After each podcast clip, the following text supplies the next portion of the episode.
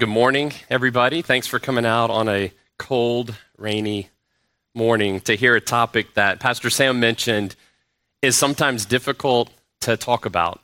And and so I started asking myself, why is that difficult to talk about? Like, wh- why is money hard to talk about? And some of that is because money is such an identity of who we are. It's so much in our system. Um, the love of money can be very dangerous. And I think sometimes um, it becomes part of who we are. So yes, it's difficult to talk about. But we are going to talk about it. And as we work through a few topics today, I'm going to remind you of where we were last week. And then we're going to talk about how do we recognize the philosophies of money that influence us. And then how do we live past that? How do we live out a grace-enabled gospel life of stewardship? Um, so as we get going this morning, and it's going to be a little fast, so I'll try to keep you guys awake as we go through this, um, that as we get going this morning, we're going to ask a few reminder questions from last time. And, and, and I'll just remind you of this. Is money good or bad? You guys remember the answer to that?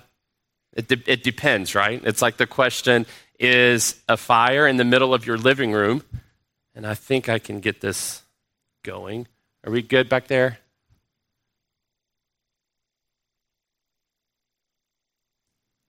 I'm sorry, bear with me here. There we go. Is a fire in the middle of your living room a good thing or a bad thing? Well, if a fire looks like this, it's a bad thing. And by the way, if money is ruling your heart, this is what your heart looks like. But a fire in the middle of the living room like this, especially in a morning like now, is a great thing. Um, if it's very purposeful and very contained, then God uses it in, in miraculous ways. And so we also talked about how often in our world, we have a perception that this is me, and most people are richer than me. But if you're sitting here today, this this is really you. You know, we we have the means to do the giving from a practical standpoint. If we're here today, we have those means. But more than just giving money, stewardship is about total life commitment. Because what's really easy, and if you're like me and what you've always heard growing up, is we're called to give three things: our time, our talent, and our treasure. And so I'm going to do a few church things, and then I'm going to give ten percent of my money. And if I give ten percent of my money, that allows the other ninety percent to be all mine. You know, I can spend it or save it the way I want. Um, and we kind of buy ourselves out. But what stewardship is, is it's really a way of life. And we talked last week about how do you even steward things like hard challenges. You know, we heard about a dear brother and dear, dear sister who are going to have surgery this week. There is a stewardship of that pain process that God will use. God uses those things. We shouldn't just try to escape. We should try to live um, a life of stewardship. And we talked about last week, what are three philosophies that influence us? And the first one that influences us, as we talked about, as Sam said, the self-indulgent spender. Um, and many times we feel like we have purpose if we're able to spend money, or maybe we have purpose if we're able to save money. And what God calls is, is for us to be a radical giver. And then we closed out last week. Do you remember when I had you pray and, and say, just, I want you to hold your hands out. And as we pray, we were praying this. We were praying that we would be responsive to God. And, and, and open hands before God, we would not be holding on to the things God gives us. You know, God supplying money in our lives, that's a good gift. But every good gift that God gives can be abused. It can be used the wrong way. So we want to hold those gifts with an open hand. And then we also want to be open-handed before God to say, God, place in my hands what you would have me steward well. Place in my hands what I can do to serve the kingdom. And then that brings us up to today. So we have our philosophies that we've worked through. And today what we're going to talk about is how do we practice this lifestyle? And there's different challenges to that. I'll talk about some external challenges, some practical challenges, but we're really going to focus on the spiritual challenge. But externally, there's challenges, right? Like, who's bought eggs in the past year? Like, how painful is that, right? Um, there's a very practical reason why your pocketbook is much tighter than it used to be. There are practical challenges we simply have to work through. There's also external forces that we're going to talk about that influence us. Um, and then there's spiritual challenges. And that's what we're, we're, we forget certain things about God. And that's why we have challenges when it comes to stewardship. And then we're going to talk about some very practical ways to live this out. So that's where we're headed this morning. But let me start with this. Some of the external challenges that happen in our world today, one of them is this. Did you know in the nineteen twenties, the average American saw about fifty ads a day? And this was my favorite ad that I could find out there. Vitamin donuts.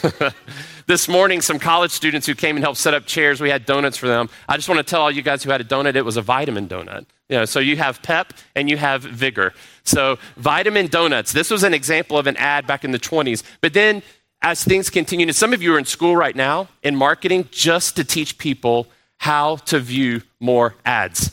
That's actually what, what the purpose is. And in the nineteen seventies, we grew to where we saw about five hundred ads per day. And some of those ads were for some of my favorite toys. I was kind of a seventies, eighties kid, and there was a Lite-Brite. Does everybody remember the Lite-Brite? Um, and then the, the classic are the Tinker Toys, Lincoln Logs, and the Tonka Trucks. And these were the ads that we saw on Saturday morning cartoons. Does anybody have a guess on how many ads you see per day today? It's about five thousand. You see about five thousand ads per day, um, and most of them come through this these means, um, social media. Um, I tried to pick out what are some ads to show you today, and some of them, most of them just weren't prudent to have in church, you know. Uh, Lincoln Log is okay, but not a lot of the ads today. But it comes through social media of all these different sources, and by the way, they're really smart with how they do these ads. So externally, you're facing these pressures of you need this, and they customize it to you. And it's delivered mostly through um, an iPhone. But not only do you see thousands and thousands of ads a day, you see things much quicker. And the world today is changing very, very quickly. A lot of you have seen this before, where how quickly did it take to get the fifty million users of watching T V? It took twenty-two years to get fifty million people to watch T V. Facebook and Twitter took two to three years. Pokémon Go, it was only nineteen days before fifty million people. And then my all-time favorite, it took twenty-four hours for fifty million people to see the Chewbacca Mom.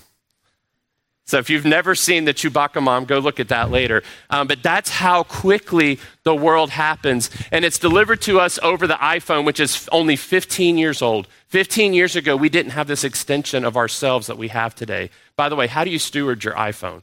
Just curious. Just think about that for just a little bit. So we also face not only challenges of external pressures, we face generational challenges. And some of these I'm going to skip through um, for time's sake. But generational challenges, every everybody here is born into a different generation, and your generation has challenges. By the way, did you know the millennial generation is the largest generation in America today?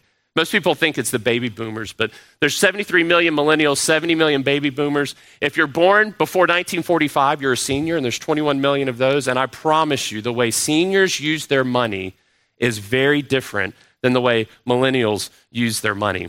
And by the way, when you were born into this point in history, that also influences your stewardship. It influences your money based on just where you were born in time. If Bill Gates had been born twenty years before he was, he would have never been the richest man in the world because technology was not advanced enough for his skill set to be applied. So some of you are, are born into a point in time where very specific skill sets can be used very appropriately, but we all face generational challenges.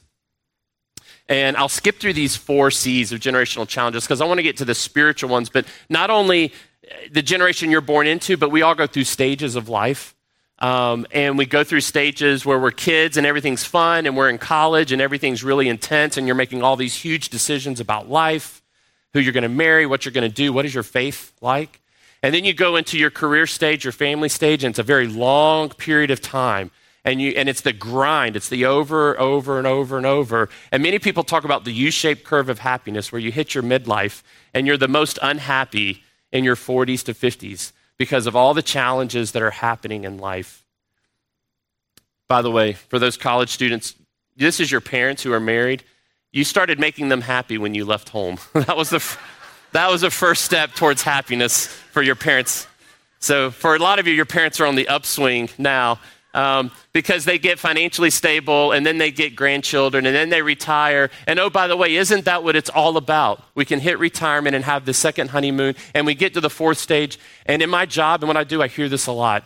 Um, it's people who have reached that point where they don't work anymore and they realize they're not going to be president. They're not going to be a professional athlete. Um, they're not going to be worth twenty million dollars. And they say this, I just want to be comfortable. And that's the fourth C, the, the, the comfort game. I just want to be comfortable in life. Um, but generational challenges, and then there's financial challenges. And let me show you one. Apple stock. Apple stock, by the way, we're going to turn to Luke chapter twelve in just a minute. So this is the last thing. We're almost there. But Apple stock started trading in nineteen eighty. And here's my question. If you had invested ten thousand dollars in Apple stock, what would it be worth today? Whisper to the person next to you what you think it's worth today. forty plus years, ten thousand dollars invested. What do you think it's worth today? All right, it's worth about sixteen million dollars. And, and what I do for a living, I work with a lot of stocks and investments and stuff like that. And so what I wanted to show you before we get to the spiritual challenges, I wanted, I wanted to show you a stock that if you buy it today, in just a few short years, it's going to do this. Okay? You didn't think I'd actually show you that, did you? But let me let me say this. If within you, if within you, when I said that, or if you saw the ten thousand, that's sixteen million, if there was a little bit of a happiness that came to your mind, or your heart maybe got a little excited, or in your mind you said, oh, what if my parents had just done that? You know, like, you know, come on, forty years ago, or some of you are like, I remember nineteen eighty, like it was yesterday. If I had just done that, all my problems would be solved. Um, if that was in you, even just a little bit, then the leaven of what we talked about last week, the leaven of being a saver or a spender, it's in your blood. And that's because we think money will solve our problems and we will not do something if we have money. And that is this, we will not worry. So turn to page seventeen of your booklet and then turn to Luke chapter twelve in your Bibles. And let's talk about the spiritual challenges that we face when it comes to money. And the way we're going to talk about it is we're talking about two groups of people that Jesus talked to. He talked to a rich man in this passage, and then he talked to poor people. And on page seventeen of your booklet, under number three, we all worry. Trusting in ourselves and not in God leads to two things. It leads to pride, and it leads to fear. Both are examples of worrying, pride and fear. And when we have pride in our life, we have a fear A, lo- a worry of losing what we have. And so we're going to look at the rich man um, example here. And then we often have fear in our life that we're not going to get what we think we should. You see, my friends, the presence or the absence of money can cause worry. So let's look at these two examples in Luke chapter twelve. And as I read the passage, I'm going to stop and make some comments. But some of you younger people said, I really liked the... Um, the illustration that had the, the, you know, the picture of the prodigal son and the dad. So I found one for the rich man. So this is what I'm going to leave up here while we're talking about the rich man. So you can reference, reference this as we go through. But the rich fool, let's read about him and we'll stop and, and make some comments. Luke chapter twelve, verse thirteen. What did Jesus tell this rich man about life? He says this, look at verse number twelve. Someone in the crowd said to him, "Teacher, tell my brother to divide the inheritance with me." But he said to him, "Man, who made me a judge or an arbitrator over you?" And then Jesus said to them, "Take care, be on your guard against all covetousness, for one's life does not consist in the abundance of his possessions." And then he told this parable. The land of a rich man produced plentifully, and the rich man thought to himself, "What shall I do? For I have nowhere to store my crops." So let me stop there. That was the first question the rich man asked. He's worried. He's worried that he's got plenty, and he's worried, what am I supposed to do with this? Do you ever worry about your, your plenty?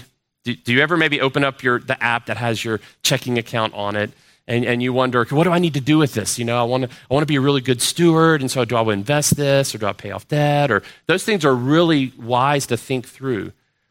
But if looking at that and worrying about the stock market or worrying about your four oh one k of losing that stored up value, then the poison is in you, all right? And then, so then the rich man says, "What shall I do?" And he says, Um, and he said, I will do this. I will tear down my barns and I will build bigger ones.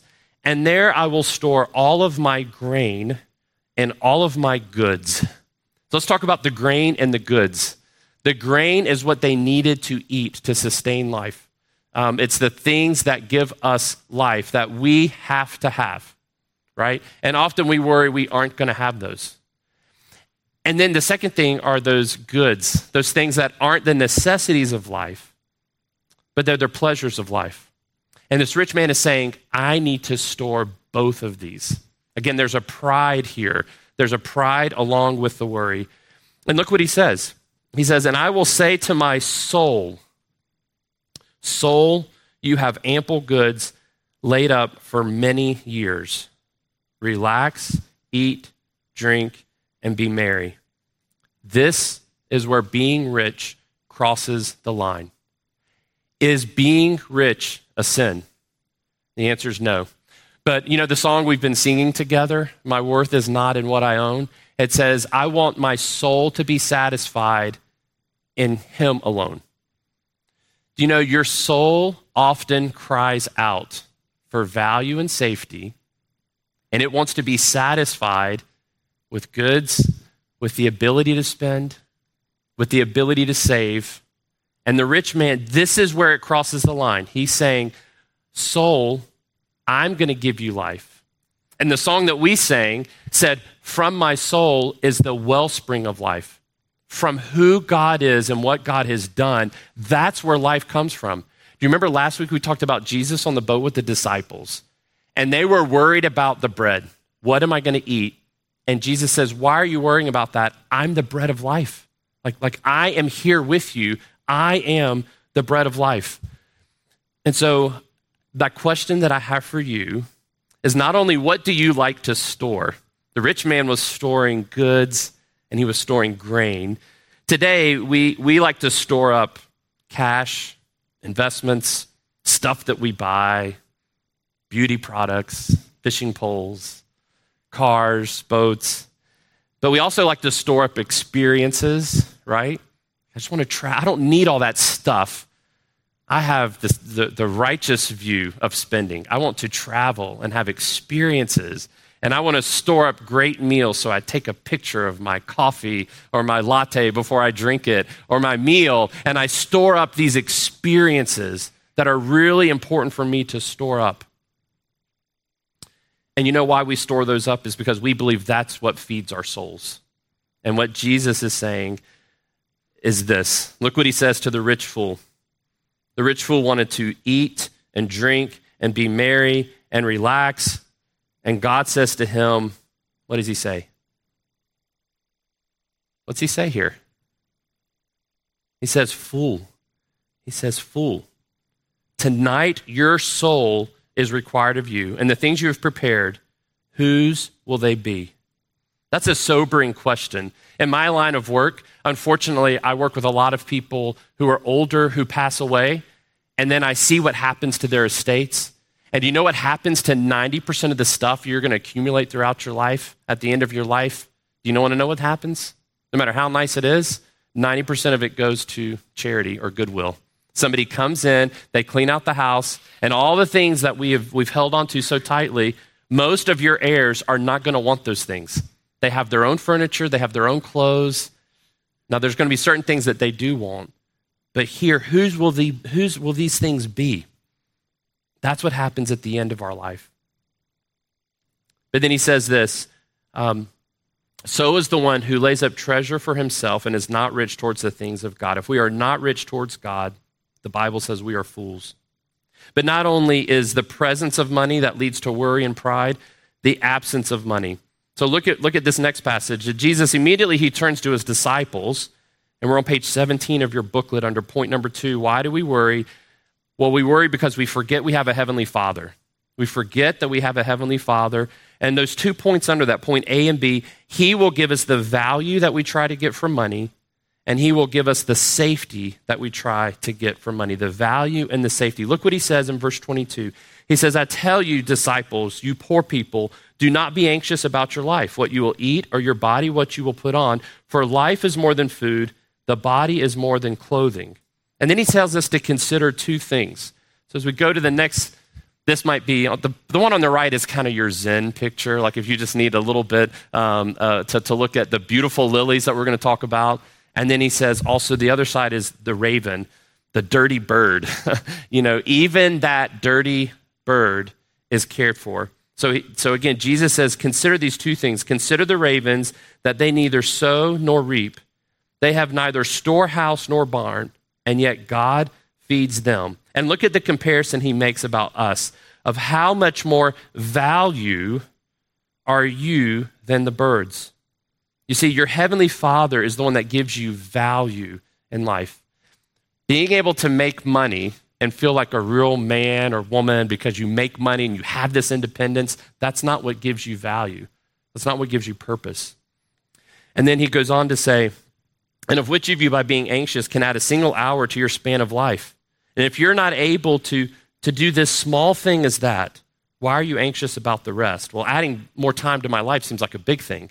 But, but in God's economy and eternity, that's not. It's not a big thing. And then he says, consider the lilies, how they grow, and they neither toil nor spin. Yet I tell you, even Solomon in all his glory was not arrayed like one of these. And if God chooses to clothe the grass, which is alive today and tomorrow is thrown into the oven, how much more will he clothe you, O you of little faith? He will give you the safety that you think money brings. Um, the safety that money brings as Americans has been imparted into us. Save money for your four oh one k, fifteen percent a year for thirty years, and you will be financially independent. And I'm not saying those things are not important. Um, that's actually what I kind of do for a living for people, is help them with that. Those things are vitally important. But if that's where your soul is being fed from, it is very dangerous. So how do we break the power of worry in our life? Well, first of all, we recognize that we are not God. Look at verse twenty-five. It says, if you're not able to do a small thing like this, why are you anxious about the rest? We are not omnipotent. So, so on the right-hand side, under letter A, point number one there, we are not omnipotent. We are not all-powerful. Also, look down at verse thirty. Look down at verse thirty. It says this, for all the nations of the world seek after these things, and your Father knows that you need them. Not only are we not om- omnipotent, we are not omniscient. We do not know everything. But God does. So part of getting your life aligned with God's purpose of stewardship is to recognize you're not, you are not God, but you are, point number B, children of God. We are children of God that, number one, need a divine Father. So letter I, we need a divine Father. And secondly, we have the inheritance of a divine Father. And then thirdly, we have the love of a divine Father. This all points back to Sam's original message on our good God and how gracious he was. And so I don't have the points up on the screen, but again, the need for a divine Father, the inheritance of a divine Father, and the love of a divine Father. Last week, we talked about the inheritance from a divine good Father. And do you remember the inheritance when the prodigal came back to God? Do you remember how he gave the prodigal four things? He said, I'm giving you a robe, I'm giving you a ring so that you have purpose in life and you can conduct business for the family now. I'm giving you shoes so that you can go out and serve. And then I'm throwing an amazing party and we're going to celebrate the work that your Father has done by giving you this inheritance. And then do you remember when the elder son didn't go in and the father came out to him? Do you remember what the father said to the elder son when the son was complaining about not having a little party for his friends? The father said, you've always had all of this. This has always been yours, and you've never lived like it. Do you live apart from the inheritance that you've been promised? You say, I don't think God's going to take care of me. I don't think my Heavenly Father's going to take care of me. I have to do it myself. And he said, I have this inheritance, and that inheritance, inheritance is theirs because I love you. Verse thirty-two says, fear not, little flock, for it is your Father's good pleasure to give you the kingdom. That directly connects to the elder son and the father's response to him. I give you the kingdom. So we are children of God and we are called to action. Point number C, we are called to action. And that action, look at verse thirty-three. Look at what this action is. He says, sell your possessions and give to the needy. Sell your possessions. That's tough, right? It's tough to say, I'm going to liquidate assets to give to kingdom work. We like to give out of income, right? You know, as as, as it comes in. But once it's kind of past like the giving, you know, threshold, okay, I've already given on that. Now it's like mine. Now it's in my bucket down here. And there may be a time in your life where you need to sell assets. It says, sell your possessions, provide yourselves with money bags that do not grow old, with treasure in the heaven that does not fail, where no thief approaches and no moth destroys. For where your treasure is, there will your heart be also. Don't allow your heart to be like that living room that's completely on fire. Don't let your heart be that way. Invest in others, invest in kingdom, and don't be hostage to the circumstances God has put you in. So now we're going to shift gears just a little bit, and now we're going to talk about a couple practical things, and then we're going to close with actually our second point. So we're going to close on page nineteen in just a few minutes, but let me hit a few practical things for you. So stay with me. You can turn to page twenty, um, and we'll work through a couple practical ideas of how to look at life stewardship, okay? Um, but if you if you leave what we just talked about, about who our Father is in our life, These these are not going to be helpful. Like these, the power to do some of these things comes because you're recognizing what God has called you to do in the kingdom, in big picture. So let me start with this, um, giving zones. Um, and I'm going to give you some examples of different zones, and then we're going to come back uh, to this chart. But first of all, there, there's two ways to look at it. Do I have enough income, and do I have enough wealth? You know, one of the things I don't like about Dave Ramsey, and I, I said I wasn't going to pick on anybody up here, but I'm going to pick on Dave Ramsey a little bit. He's a big boy. Um, I like some of his practical ways to go about it. What I don't like at the end is he talks about just accumulating wealth. The goal is wealth accumulation, and that's not what we're called to do. At some point, we have accumulated plenty, and that allows us to be radical givers. So if you're in zone four and you have a really good income and you have plenty of assets, you should be a radical giver. You should be radically giving. If you're in zone one, and, and and some examples of who's in the different zones would be this. Like zone one, maybe you have a large family or you're a single wage earner, maybe a college student, maybe you're in a geographic location. C O L means cost of living, where the cost of living is really high. Um, or maybe you're a fixed income retiree. If you're in zone one, you should be saving a little bit and you should be giving a little bit. You should be adjusting your life. It doesn't, it, you, you might not be able to give radically. And by the way, God doesn't call everybody to be able to, to do that. But God does call all of us to be part of that kingdom giving. So even in zone one, you give a little, save a little. Zone two, does anybody know what a dink is? Dual income, no kids. So maybe you're a young couple, you have a good income, um, you don't have a lot of assets, but you have a really good income. A Henry, a Henry is high earner, not rich yet. Um, and so maybe you're a Henry as a family, or maybe you're a young professional. Um, and again, you have a big income, not a lot of assets. You should be saving a lot and giving a lot. Maybe you're in, in zone number three, an older professional. Maybe you've benefited from an estate, et cetera. Maybe you have a large you know, pension plan, something that's paying. You should not be saving anything in that category. If you have plenty of income coming in, you shouldn't be saving anything, but you should be giving a lot. And then maybe you have substantial net worth, very high income. You should be in that zone number four, radically giving. So examine the zones you're in and make sure that you are being prudent in each of those. And so when it comes to debt, you all know this, be very cautious about debt. Um, don't have consumer debt. That's all I'm going to say about, don't have credit card debt. Um, but if you do, pay it off, and then be prudent about home ownership, saving for retirement, saving for education for children. Um, but then as you get to the top of that pyramid, you have to stop saying, I'm accumulating just to accumulate. I'm going to be radical um, in my giving. And so a few more practical steps towards stewardship. Have an emergency fund. You all know this. Um, be in a position and a budget that allows you to give generously and save a reasonable amount. Um, you have to spend money. Like, I know that's painful for some of you to spend money, but you have to spend money, but you can be wise um, about that. But live within a budget that allows you to do all those things. Um, and then give, um, give. Give of your time, give of your abilities, give of yourself. All those are important, but I'm just gonna be very blunt. Giving cash out of your pocket or out of your checking account is very different than just coming to chair setup once a month. you know, or or or serving in, in church in some ways. Those things are all important, but there is something inside of all of us that giving cash is important. So I'll just show you one quick um, uh, analysis of this. Uh, when you look at um, giving as a percentage of income, a couple interesting facts. In Greenville County, the average household in Greenville County, not the average person, but the average household has an income of about sixty-five thousand dollars a year. The average household that has a college degree, college educated, is about one hundred five thousand dollars. So if we're kind of looking at our church, I know there's a lot of college students here, but if you kind of look at our church in that sixty thousand to one hundred thousand dollars range, this just kind of shows you, if I'm giving ten, fifteen, twenty percent, what those numbers kind of look like. I would just encourage you to take the card that, that Sam mentioned and, and take time looking through that and recognizing, where am I in my budget?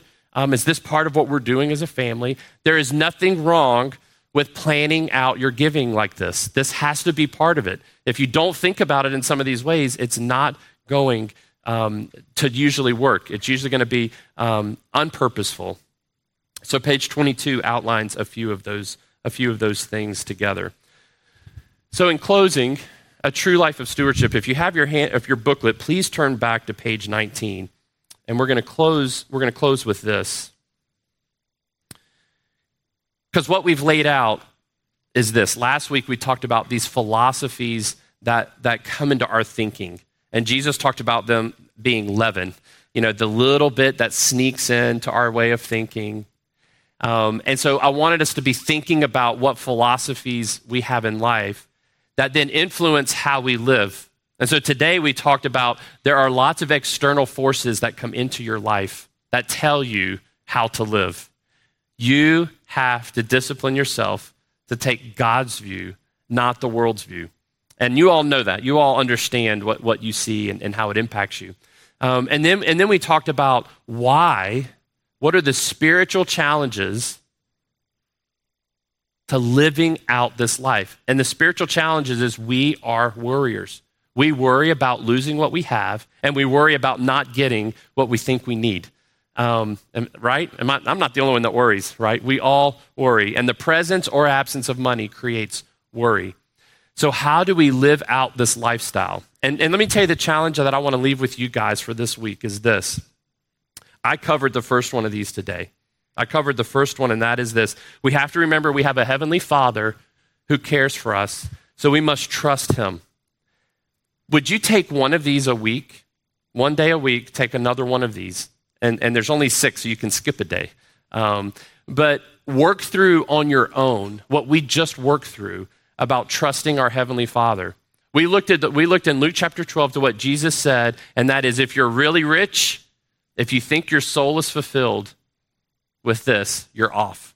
And if you're really poor and you're worried about what you're going to eat or what you're going to wear, think about the fact that I even provide for ravens and lilies, and it's a beautiful thing. So we looked at the first one together, trusting our Heavenly Father. You know what the second one is? The second one is see that Jesus gave you the ultimate gift of life so we can follow him. The Bible talks about um, whoever follows after Jesus, let him deny himself, take up his cross, and follow him. He was a radical giver for us. And when you recognize that gift, you will want to follow who Jesus is. And then the third one, the third one is responding. Respond to the Holy Spirit's working in your life. Galatians five, sixteen through twenty-six talks about the fruit of the Holy Spirit in our life is not something we create. So if you if you look at all this and you say, I feel really guilty now about what I'm spending money on, let me get that right. Or I feel really guilty about, you know, the fact that saving makes me feel really safe and secure. Let me get that right. Um, you're, you're, that's okay. But you may be missing that opportunity to truly respond to what the Holy Spirit would put in your life. And that fruit of the Spirit is a work that the Holy Spirit does. It's not something we can do. We can't just say, okay, be more loving, be more patient, be more kind. It's the fruit of the Spirit that works its way out. And by the way, that's why stewardship is not a one-time decision. You don't go home, sit down with your wife, get your budget right. Uh, Bert says to give ten percent, but I'm going to give eleven, and I'm going to feel really good. And and now we've checked that box, and we can move on. No, no, no. It's like tomorrow, am I going to wake up and live a lifestyle of stewardship? Am I going to respond to people the right way? Am I going to grow in the Holy Spirit's working in my life? Stewardship is a way of life. It's not a decision. It's not like filling out a will or doing your taxes, right? It's a process. And so we want to respond to the Holy Spirit. And then a big one, Proverbs four talks about this, how we need to guard our hearts. Guard our hearts. Remember last week, we, we could put that little wheel up, and that wheel, we often want the results right now. The disciples wanted results. Fix my budget, and then I'll get results. And what Jesus was saying is, I want to take you through a process, and that process starts with your heart, and then it starts with you remembering the work I've done, seeing the work I've done in your life, hearing about the work I've done from other people. Then the results come. Then the results come. So it starts in our heart. Another very, very important, important piece, this is one you really need to study out. Number five, functioning in a community of grace. We need each other for this. We need each other to be wise stewards together. You need input from other people in this process, but you also need an opportunity to, and, and God in his providence sometimes chooses these things for you. Some of you are sitting here today because God chose you to be here in this moment at this time. And in that moment, we need each other. We need each other to function within a community of grace. Um, we have a need for each other in our lives. And then the last one is, is kind of what I've talked about. Live an integrated life on mission for God's glory. So it, it, to kind of summarize, how you spend your money matters. And it doesn't just mean you're frugal. Like if you leave and say, I need to be more frugal. No, you know, some of you need to not be frugal, and you need to honor people with a really nice gift. Um, and you may need to spend some money on your spouse that you normally don't spend on them. Or maybe you need to take your family on a very nice vacation. But if those things all come with the desire to fill your soul, you're missing it. And, and some of you want to be very good savers, and you recognize I don't save, um, and I need to. But if that saving gives you purpose and power and safety, and if you're constantly worried the way the rich man was, what am I going to do with this? Oh, let me tear down my barns and build bigger barns and have more and more and more. Because when I have more and more and more, then I can eat, drink, be merry. That's what the Bible talks about. Um, even in little small areas of our life, we do this every day, right? Let me get my homework done real quick, and then I can watch Netflix, you know? Eat, eat drink, be merry, you know? Um, uh, fulfill that, that desire. Um, because really what this is all about is it's all about responding to what God has done for me with a giving heart, with a giving heart. I want to give. Yes, cash is super important. Like, like, like that. That's that's the awkward part of standing up here to say that kind of thing, right? Because it's still, you know, in, in America and in our culture today, money is, that's why we don't talk about what we make with each other, because it's so private and personal. It's all wrapped up in our identity. But but giving up some of that is very important, but that's not the only part of what this is. So I'm going to be a radical giver because of what I have radically been given. So friends, we're going to pray, and then I think Ben's coming up afterwards, and um, just appreciate so much. Before I pray, I just want to again remind you there are some really good resources in here. So if some of these things um, have have made an impact, go to the back, open up those questions that are in the back of the booklet, and talk to those with your spouse and your family. Ask those questions of each other. What do you think of this question? You know, is it okay to spend money, to not spend money? You know, go through some of those questions. They're very um, probing. There's some books in there that if you want to read, but also there's quotes from those books that are very helpful, that if you don't want to read a whole book, you can at least get the ideas of what's there. And then some of those Q R codes that are listed, those are going to give you links to articles, to read more about what is a, how should a Christian view saving? How do we do a, how do we do budgeting the right way? Just some really practical things. I really want to encourage you to work through work through some of those. We want this to be very helpful for you, but we also want it to be impactful for your life of stewardship. So again, if you leave today and the only thing you get out of this is, oh, I need to give more money to Palmetto Baptist Church, you're missing what we've been talking about. You're missing a life of stewardship. So I'm going to pray for us that we would um, recognize that. Let's go before the Lord. God, thank you for Even through your word, you talk about rich people and how in, in their minds, their soul is fulfilled by saving up and having ample. And God, that that's in all of us. We we have that desire. Um, we have that desire for safety and security that only can be filled through you. So help us to recognize that. But also, God, help us not to, to shy away from what you have given us. Um, many here have incredible resources that they use for great good. So God, help us not to be guilty about those, but help us to be wise and to use those well. And and I pray that we, that the six things we really discussed, I pray that we would trust our Heavenly Father, pray that we would follow after who Jesus is and see his sacrifice for us, that we would respond to the Holy Spirit. God, help us to guard our hearts from all that the world says um, we need to be doing. And God, help us to to live in a community of grace, um, to support each other in this journey. And then lastly, God, I pray that our lives would be integrated. It would be a life of stewardship, not just choices uh, that we make one time, but that this would impact how we serve each other in all aspects of our life. So help us to live an integrated life for your glory, uh, and, and God, help us to change as we see these things through your word. It's in your name we pray. Amen.